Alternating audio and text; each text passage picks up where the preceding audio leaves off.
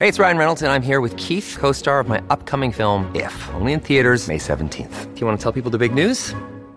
All right, I'll do. Sign up now and you'll get unlimited for $15 a month in six months of Paramount Plus Essential Plan on us. Mintmobile.com slash switch. Upfront payment of $45 equivalent to $15 per month. Unlimited over 40 gigabytes per month. Face lower speeds. Videos at 480p. Active Mint customers by 531.24 get six months of Paramount Plus Essential Plan. Auto renews after six months. Offer ends May 31st, 2024. Separate Paramount Plus registration required. Terms and conditions apply if rated PG. I want you to tell us what those lowest moments of childhood felt like in one word. Temporary. Absolutely temporary. There was just no way I was going to let that person beat me again. And there was just no way I was going to stay comfortable in this negative place. Just a matter of time. Some things are just destiny, you know? Look, everybody goes through a moment in their life where everything you thought up to that second vanishes, and you realize that there's an opportunity to change the story that you've written in your head for the last two, three decades. And I think it's universal. I think there are very few people who don't get to a point at year 20, 30, 35 that don't start debating wait a minute, is this what I want? Is this where I'm going? Is this how it's playing out? And, you know, to me, that is one of the most important moments in one's life. You know, many people look at it as a moment to start to get upset and say, wait a minute, this is not what I signed up for. And others, regardless of what's happened, use it as an opportunity to write the next chapter. You know, I think anybody who's listening right now, if you want to set yourself up for success, ask yourself how much risk you've taken in the first 10, 15, 20, 30, 40 years of your life. When I started talking about business on Twitter, every single comment in 2009 was shut your mouth, wine boy, stay in your lane. I'm telling you right now, you want to talk about why so many of you aren't exactly where you want to be? Look deep inside yourself on what your expectations of others are. Ask yourself how much you've been succumbing to peer pressure. Like if you've always wanted to be cool to the popular kids in your high school, you're in trouble.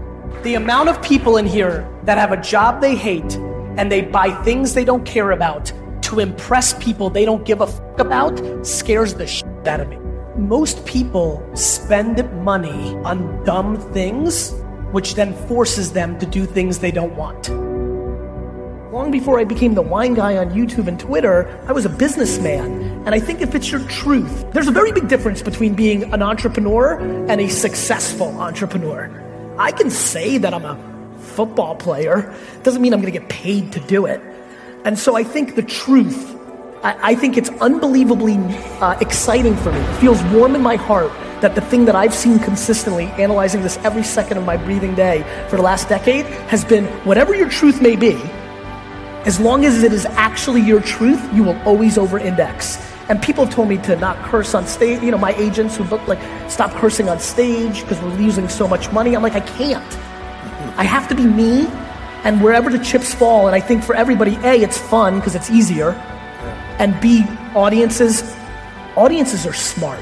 To your point, you can smell when that person wants to put their agenda through. Mm. And so I think the truth, which is a very exciting answer to this question, the truth is undefeated.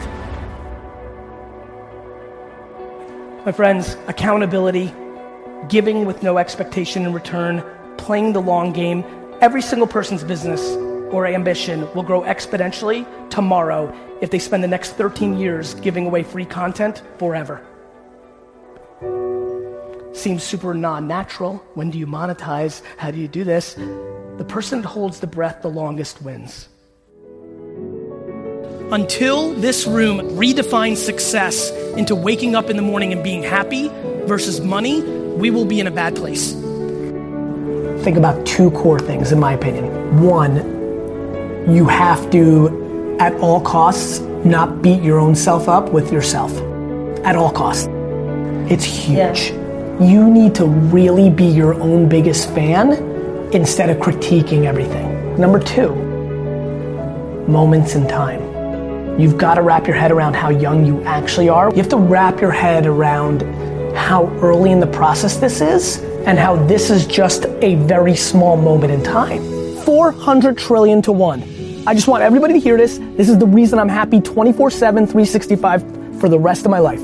400 trillion to one. The odds of becoming a human being. You might not like the human being situation you ended up in, but let me tell you this. Your mom might have grabbed another glass of wine and you never would have been. I mean, 400 trillion to one. I've never seen anything that scares me as much as sitting with somebody in their 80s or 90s who spends all their time talking to me and not about not what they did, but what they wish they did. And in that, there's something that I think can really work here. And here's what I mean by that. I believe that if everybody in this room had a better relationship with understanding time, they could be much happier. I feel like people are grossly impatient. I don't think that people that are 55 years old realize they have 20 more years of executing in a world where they grew up as kids and 55 seems so old and people were dying at a different age and retiring at a different age. I think if you actually saw regret up close and personal for one day, that a lot of the things that you're not doing, that it could scare you into doing it. I live a life already where people email me on a tactical level the regret that they wish they listened to me around this, that, or the other thing three or four or five years ago. Um, you know, it's funny. It's really hard to ask a giraffe to be a penguin or vice versa. And so, one thing that has become much more obvious to me as I've gotten older is like, wow, DNA is powerful. Like, I'm so comfortable with no and losing and fear, but I'm so empathetic to people that aren't. I, and this will surprise a lot of you that maybe follow me, I'm unbelievably comfortable with aggressiveness and candor and binary talk on stage, but one on one, I've really struggled over the last 25 years as an executive with radical candor and shooting it straight because I'm so optimistic and I'm always trying to fix it. And so that's taken me a lot of work. And through that work, it, I'm like, okay, you know, there's the things that come natural and are things that aren't. If you grew up in a framework with parents or customs that really desperately overvalue outside affirmation, the opinions of your parents' parents or siblings because you come from a, let's call it what it is, an immigrant background where there's a huge commonality there. Um, school, you were so deeply bought into school that the short-term affirmation of every 90 days with grades and report cards made you comfortable. It's very hard to then go into, hey, hey, this is what you should learn from entrepreneur land. Like, don't worry about it. It's all gonna be fine. That's very hard. You've fully built yourself as an animal to completely value outside judgment that is not based on the market, but based on another human being. That's what I'd like people to learn, which is like, hey, like, what are we doing here? You've won the 400 trillion to one lottery of being a human being. Do you really want to live with regret? Like, do you not understand that the internet is the greatest optionality in the history of mankind? That our grandparents and everybody behind them had nowhere close to the options you sit with today? And really, like, what are you valuing that's making you conform into doing something that doesn't make you happy? Your current overhead? So sell your home and rent. That sounds crazy. You know, when I started talking about, like, hey, in the pursuit of happiness, would you consider selling your home and renting?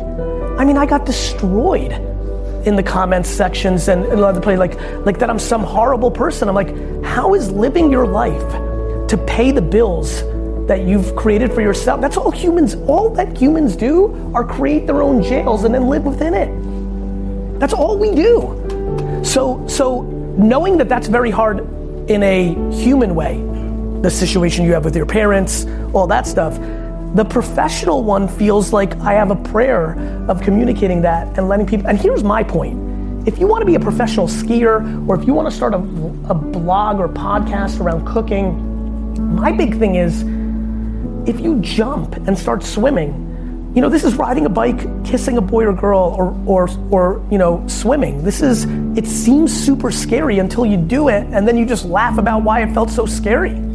Like, if you go do that thing and live more humble, live with judgment, you could always get a job again. Like, I don't know, like, I just, my great fear is regret.